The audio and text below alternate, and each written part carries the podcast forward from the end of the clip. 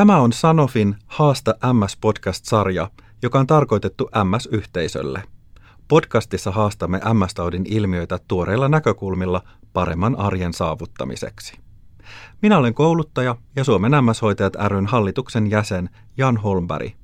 Kanssani on keskustelemassa Minna Salakari, Suomen MS-hoitajat ryn puheenjohtaja ja Turun ammattikorkeakoulun Mästöskuulin opettaja. Moi Minna ja heipat sinulle, joka kuuntelet tätä podcastia. Moi Jan ja moi kuuntelijat. Meillä on iloisia asioita. Tänään tultiin kertomaan Suomen MS-hoitajat ryn ja Sanofin kanssa yhteistyössä tehdystä Lujatekoa-projektista, jossa kehitettiin materiaali MS-tautiin sairastavan luustoterveyttä silmällä pitäen. Mielenkiintoista oli, että tästä aiheesta ei ole aiemmin juurikaan puhuttu ja nyt on julkaistu esimerkiksi Lujatekoa 10 luuston hyvinvointivinkkiä MS-tautiin sairastavalle ohjekortti.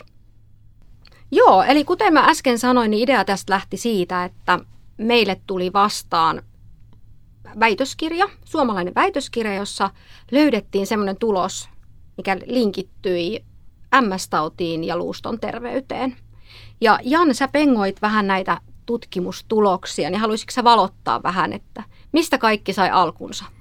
Joo, tämä oli siis semmoinen ihmeellinen löytö, että mä mietin, että me ollaan niin paljon puhuttu vaikka ja mistä. MS-hoitajien kanssa ja MS-tautiin sairastuneiden ihmisten kanssa ja läheisten kanssa ja mä olen tehnyt monenlaisia projekteja. Ja sitten yhtäkkiä mä aloin lukemaan tämmöistä väitöskirjaa, jossa puhuttiin luustoterveydestä. Ja mä olin ihan, että tällaisesta aiheesta en muista nyt, niin kuin rupesin miettimään, että en muista koulutusta – en muista lukeneeni tutkimusta, en muista, että MS-tautia sairastavien koulutuksissa tai näissä kuntoutus, kuntoutusjaksoilla, että, että kukaan olisi puhunut, että tällaisesta puhutaan. Ja innostuin tästä ihan valtavasti. Ja siellä väitöskirjassa sanottiin näin, että MS-tautia sairastavilla havaittiin kohonnut riski erityisesti matala-energisiin murtumiin, joista merkittävä osuus oli selkärangan nikaman murtumia. Liitännäissairastavuus ja luumurtumat heikentävät MS-tautia sairastavan toimintakykyä ja lisäävät kuolleisuutta. Ja siitä syystä niihin tulisi kiinnittää kliinisessä työssä entistä tarkemmin huomiota. Ja sitten mä rupesin miettimään, että no kiinnitetäänkö me tähän huomiota, että ei ehkä ihan riittävästi. Ja siitä ikään kuin lumipallo lähti pyörimään. Ja sitten mä olin yhteydessä tietenkin sinuun, koska sä olet tutkija ja, ja tohtori tohtoris nainen, niin ilman muuta sanoin, että hei Minna, että, että, että katsotaanko näitä tutkimuksia, että tässä voisi olla joku juttu. Kyllä, ja mä tietenkin innostuin tuttuun tyyliin ja, ja sain sitten yhdessä sun kanssa Sanofinkin innostuttua tai innostumaan tästä. Ja se, mikä oli kiinnostavaa, sä sanoitkin äsken, että missään ei ole näkynyt eikä ole puhuttu. Ja me ollaan todella monissa omahoidon koulutuksissa oltu ja kuultu ja kuultu todella vahvoja asiantuntijapuheenvuoroja. Mutta tämä on asia, mikä on vähän niin kuin unohdettu. Ja sitten kun teit, teit blogitekstin, kun me aloitettiin julkaisee vähän tästä luustosta, enemmän kuin oltiin tehty selvityksiä, niin myös sosiaalinen media kiljahti heti meille takaisin, että mikä tämä on. Meillä ei ole kukaan puhunut mitään, lääkäri ei ole ottanut koskaan esiin, eikä hoitotyöntekijät ole ottanut siellä vastaanotoillaan puheeksi että onpa hieno juttu, että nyt, nyt tästä puhutaan. Joo, ää, se reaktio oli tosiaan voimakas, että tällaisesta ei ole ollenkaan puhuttu. Mä luulen, että tämä on niin kuin sivulauseissa ää, sivuttu erilaisissa asioissa, mutta onko katsottu näitä tutkimuksia ja onko tästä puhuttu sille, että ikään kuin tieto olisi mennyt perille, niin vaikutti siltä, että ei. Ja siksi tämä oli jotenkin niin kuin jännittävä löytö ja tämä tosi tärkeä asia. Joo, ja mä ajattelen, että varmaan ei ole puhuttu, mitä haastateltiin hoitajistoakin. Että toki he on puhuneet kaikesta siitä, mikä luuston terveyteen vaikuttaa, mutta he ovat puhuneet siitä eri näkökulmasta, että, että onneksi MS-tautiin sairastavat ovat saaneet jo sellaista omahoidon ohjausta, joka tukee myös luuston hyvinvointia. Tämä on nimenomaan se hyvä ja kiva havainto, että tähän ei liity mitään valtavan erityistä – tähän asiaan, että sen nämä tutkimukset ja, ja asiat, joita pengottiin ja laitettiin ylös tähän, tähän vinkkilistoihin, niin osoitti meille, että, että mitään ihan valtavan kummallista uutta ei tarvitse tehdä. Mutta meidän pitäisi varmaan vähän puhua niistä asioista, itse asioista, että miten tämä luustoterveyttä nyt sitten niin kuin ylläpidetään. Joo, ehdottomasti otetaan meidän vinkit esille ja kaivellaan täältä, täältä sanaisia arkistoja. Ja tota, ehkä se tärkein asia nyt, kun puhutaan MS-taudista, luustosta, omahoidosta, on D-vitamiini. Ja sehän on muutenkin tutkittu, että se on hyödyksi. Ja sitä pitäisi päivittäin käyttää. Että se, sen nostaisin tässäkin ykköseksi. Että D-vitamiinia sen neurologien suosittaman ä, annosmäärän mukaisesti. Mm. Ja tähän liittyy tietenkin riittävän terveellinen ruokavalio. Kyllä. Ihan kaiken perustana. Ja kalsiumi monissa ruoka-aineissa, mutta erityisesti maitotuotteissa sekä ää, niitä korvaa myös muun muassa soija- ja kaurapohjaisissa tuotteissa. Kyllä, ja moni ei tiedä semmoista knoppijuttua, että appelsiineissa on paljon kalsiumia. Että, että siitä saa C-vitamiinit ja kalsiumit samaan, jos syö appelsiineja. Tuo on muuten ihan totta. Varmasti semmoinen asia, jota ei ole ihan jokaisella tiedossa. Joo, ja sitten jos mietitään terveellistä ruokavalioa, niin appelsiinien lisäksi tietenkin huolehtisi, että siellä on, on riittävät proteiinit. Kalasta saa D-vitamiinia, kala on muutenkin hyvä rasvainen ja kananmunatuotteita, maitotuotteita, niin kuin sanoitkin tuossa. Et huolehtii semmoisesta monipuolisesta ruokavaliosta. Et se tukee tietenkin kokonaisterveyttäkin, ei pelkästään luustoterveyttä. Ja varmaan se seuraava asia, mihin kannattaa siirtyä, on liikunta. Että liikkuuko riittävästi? Kun mä jotenkin ajattelen, tässä mä toivoisin niin kuin ajattelevani lisää fysioterapeutin kanssa, joka olisi mukana tässä meidän podcastissa puhumassa, että Mä mietin sitä, että ollaan me puhuttu paljon niin kuin lihasten toimintakyvystä ja nivelten toimintakyvystä, mutta millainen liikunta olisi semmoista niin kuin luustoterveellistä liikuntaa? Että pitääkö sen olla erilaista kuin se, että, että me niin kuin kohdistutaan liikuntaa liikkuvuuteen ja lihaksistoon? Niin sitä mä en oikein osaa sanoa tutkimukset, joita me käytiin läpi ja mm. joista tehtiin synteesiä, niin siellähän sanottiin, että toimintakyvyn mukainen liikunta. Ja mun mielestä pelastaa paljon. Eli mehän opitaan peruskoulussa se, että luusto tykkää hyppimisestä, pomppimisesta, juoksemisesta, tärinästä. Ja tiedetään, että MS-tautiin sairastavaa se voi joskus olla jopa mahdotonta hypellä ja, ja jumpata sellaisia liikkeitä, mitkä on ehkä joskus onnistunut tai mitä me opetetaan siellä peruskoulussa. Et se mikä oli minusta tärkeää, on se, että monipuolinen liikunta oman toimintakyvyn mukaan on se juttu. Eli se, mitä pystyy tekemään, niin sen tekee. Ja siihen voi just saada tukea fysioterapeutilta. Tai, tai jos tykkää käydä kuntosalilla, niin on hyväksi liikuttaa lihaksia, voimistaa lihaskuntoa. Se tukee sitten taas sitä rankaa muun muassa. Ja sitten on hyvä olla mukana hengästyttävää, sykettä kohottavaa liikuntaa ja ihan arkinen hyötyliikunta. Nämä kaikki, että pienikin määrä tekee luustolle hyvää. Hmm. Ja äh, sitten mä ajattelin myöskin sitä, että liikunnasta on apua MS-taudin oireiden hallinnassa ja komplikaatioiden ja ehkäisyssä ja sillä voi olla hermostoa suojaavia vaikutuksia myöskin. Joo, ja tästähän on myös tutkimusta jo aiemmilta ajolta. Tiedän ihan suomalaistakin väitöstason tutkimusta ja, ja on todettu, että – liikunta, erityisesti lihaskuntoa ylläpitävä liikunta, on MS-tautia sairastavalle hyväksi ja vaikuttaa muun muassa fatiikkiin eli voimakkaaseen uupumukseen ja yleisesti toimintakykyyn ja terveyteen jaksamiseen. No entä sitten semmoinen sanahirviö kuin osteoporoosi? Siihenkin me törmättiin. Joo, Osteoporoosikin on meille varmasti kaikille tuttu peruskouluajoilta tai varsinkin sieltä yläkouluajoilta, jos muistaa, niin ollaan nähty kuvat terveestä ja sairaasta luusta. Ja tiedetään, että se sairasluu on se hauras, haurastuneen näköinen ja se terve luu on se, missä seinämät ovat paksut. Ja jotenkin osteoporoosi, mm, no se on jo sairaustasolla – että osteoporoosi on sairaus, jossa sitten luun lujuus heikkenee ja se altistaa vahvasti murtumille. Ja murtumat sitten taas heikentää toimintakykyä ja sitä myötä elämänlaatua.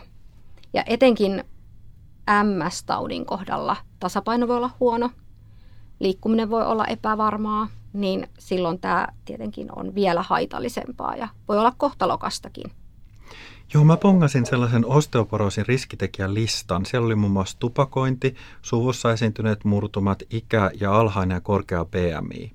Ja minä tietenkin, kun olen aika paljon erikoistunut mielenterveyspäihdehäiriöihin, niin mä mietin tuota tupakointia ja sitten myöskin alkoholin käyttöä.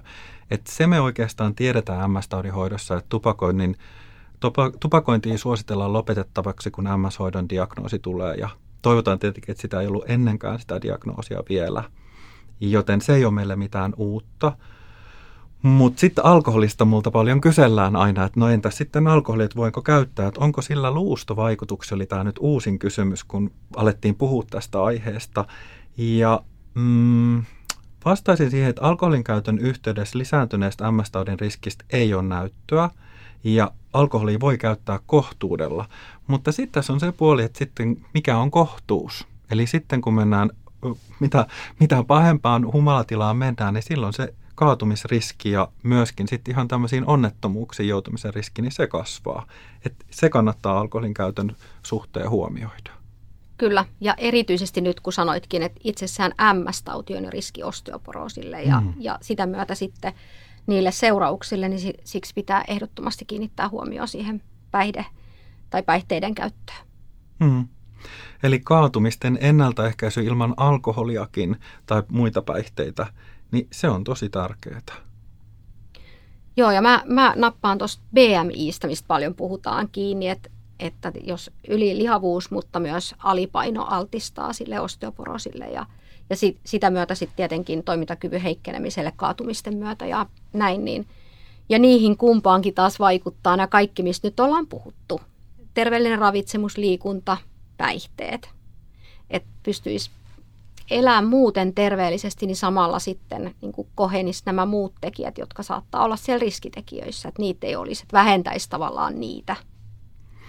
Joo, ja oikeastaan tässä ympyrä silleen sulkeutuukin, kun sanoin tuossa alussa, että, että nämä ei ole mitään ihmeellisiä uusia juttuja, nämä on osa omahoitoa. Niin, niin en usko, että kuulijastakaan tällä hetkellä tuntuu, että mä mihinkään näihin pystyn ja mitä, mitä hurjaa tämä uusi luustoterveys nyt tuokaa, että miten se pitää huomioida. Mitä sä ajattelet siitä? Joo, munkin mielestä me ollaan perusasioiden äärellä, semmoisten asioiden äärellä, jos me ollaan puuttu pitkään – yleisesti, niin MS-tautia sairastavien kuin meidän, meidän muidenkin kohdalta, että liikutaan, syödään ja nukutaan hyvin ja se luo meidän terveyden perustan. Ja nyt jos me puhutaan tästä luustosta, niin se luo, luo myös luustoterveyden perustan. Ja se, että kun jo käyttää D-vitamiinia, kun jo liikkuu toimintakyvyn mukaisesti, kun rohkenee liikkumaan sen, minkä pystyy, ja kun käyttää sitä D-vitamiinia ja on lopettanut tupakan polton, niin silloinhan me ollaan jo edistämässä myös luustoterveyttä. Hei, tähän väliin täytyy sanoa ennen kuin ruvetaan lopettelemaan tätä podcastia meidän uudesta muistilistasta, jonka nimi on Lujaa tekoa, 10 luuston hyvinvointivinkkiä MS-tautia sairastaville. Tällainen me ollaan tehty Sanofin kanssa yhteistyössä ja toivon, että kaikki pääsee tutustumaan tähän sekä hoitajat että potilaat että potilaiden läheiset ja kaikki, ketä tämä kiinnostaa, tämä luustoterveys nyt ihan uutena aiheena. Mutta yksi asia on asia, josta meidän pitää puhua, on luun mineraalitiheyden määrittäminen. Mitäs Minna olet siitä mieltä? Joo, tähän oli yksi asia, mikä nousi esiin näissä luusto- ja MS-tutkimuksissa. Ja luun mineraalitiheyden mittamista ja määrittämistä suositellaan vahvasti kansainvälisissä tutkimuksissa, erityisesti MS-tautiin sairastaville. Ja erityisesti niille potilaille ja sairastaville – jotka ovat joutuneet käyttämään kortikosteroidihoitoja. Eli kortison pulsseja, missä MS-tautiin sairastavat joutuvat käymään, niin heille olisi syytä ainakin kerran se tehdä se mittaus, jos tiedetään, jossa sitten saadaan siis selville, että miltä tilanne näyttää. Eli tämmöinen vahva suositus on. Mutta käytännöt Suomessa vaihtelevat ja ne, mitä nyt tiedän ja ollaan kuultu, niin kaikille tätä ei tehdä, että se on hyvin harkinnanvaraista ja harvinaistakin, että, että tässä on vielä, vielä meillä tekemistä sen kansainvälisen suosituksen ohjeistukseen pääsemiseen. Tämä on mun näkökulma. Joo, mä oon kanssa samaa mieltä, että tällaista asiaa voi kysyä hoitavalta neurologilta tai, tai sitten MS-hoitajalta, että mikä tällainen mittaus, että koskisiko se mun hoitoa tai olisiko siitä hyötyä tässä mun hoidossa? Kyllä, ja näissä tutkimuksissa selvisi myös se, että menopausaalisille naisille tämä on aika hyvä tutkimus ja välttämätönkin, jos varsinkin sairastaa sitä MS, koska siellä on sitten hormonitasapainot erilaiset kuin nuoremmilla naisilla. Eli tämmöinen knoppitieto sieltä nousi. Joo, ihan totta. Me ollaan monella tavalla uuden edessä, vaikka tässä on paljon käyty läpi sellaisia ihan perusasioita, joita jokainen voi omahoidossa ottaa huomioon. Mutta ehkä tämä on taas semmoinen asia MS-taudin hoidossa, kun puhutaan, puhutaan ihmisten kanssa, että pitää vaan muistaa tiettyjä asioita. Kyllä. Sen takia me luodaan näitä hienoja muistilistoja ja, ja pystytään jakamaan niitä sekä hoitajistolle että sit hoitajien kautta sairastaville ja heidän läheisille. Et, et tietenkin tykkään jakaa myös matkaeväitä näistä podcasteista ja koulutuksista, mitä jaetaan, niin jos tässä nyt sellaiset jakaisi, niin olisi varmaan se oman toimintakyvyn mukainen liikkuminen, että muista liikkua päivittäin edes vähän. Et tiedetään, että vaikutus on noin puolen tunnin päivä annoksella ja senkin voi jakaa vaikka kahteen, kunhan liikkuu. Ja tietenkin terveellinen ravitsemus, hyvät rasvat ja, ja ne D-vitamiinin lähteet ja, ja tota, kalsiumin lähteet huolehtii siitä, että se K-vitamiini, K-vitamiinistakin tässä puhutaan, mutta se, se on harvinaista, että ihminen kärsisi sen puutteesta, mutta se on luustolle välttämätön. Ja sitten tietenkin tupakoimattomuus ehdottomasti ja sitten se päihteiden kohtuukäyttö. Semmoisen vinkkilistan antaisin tästä mukaan. Joo, juuri näin. Ja sitten jos nämä vielä kiinnostaa tarkemmin nämä vinkit, niin Sanofilta löytyy tähän ihan uutta materiaalia. Kiitos Minna tästä keskustelutuokeesta ja kiitos sinulle, joka kuuntelit tämän podcastin loppuun saakka. Kiitos.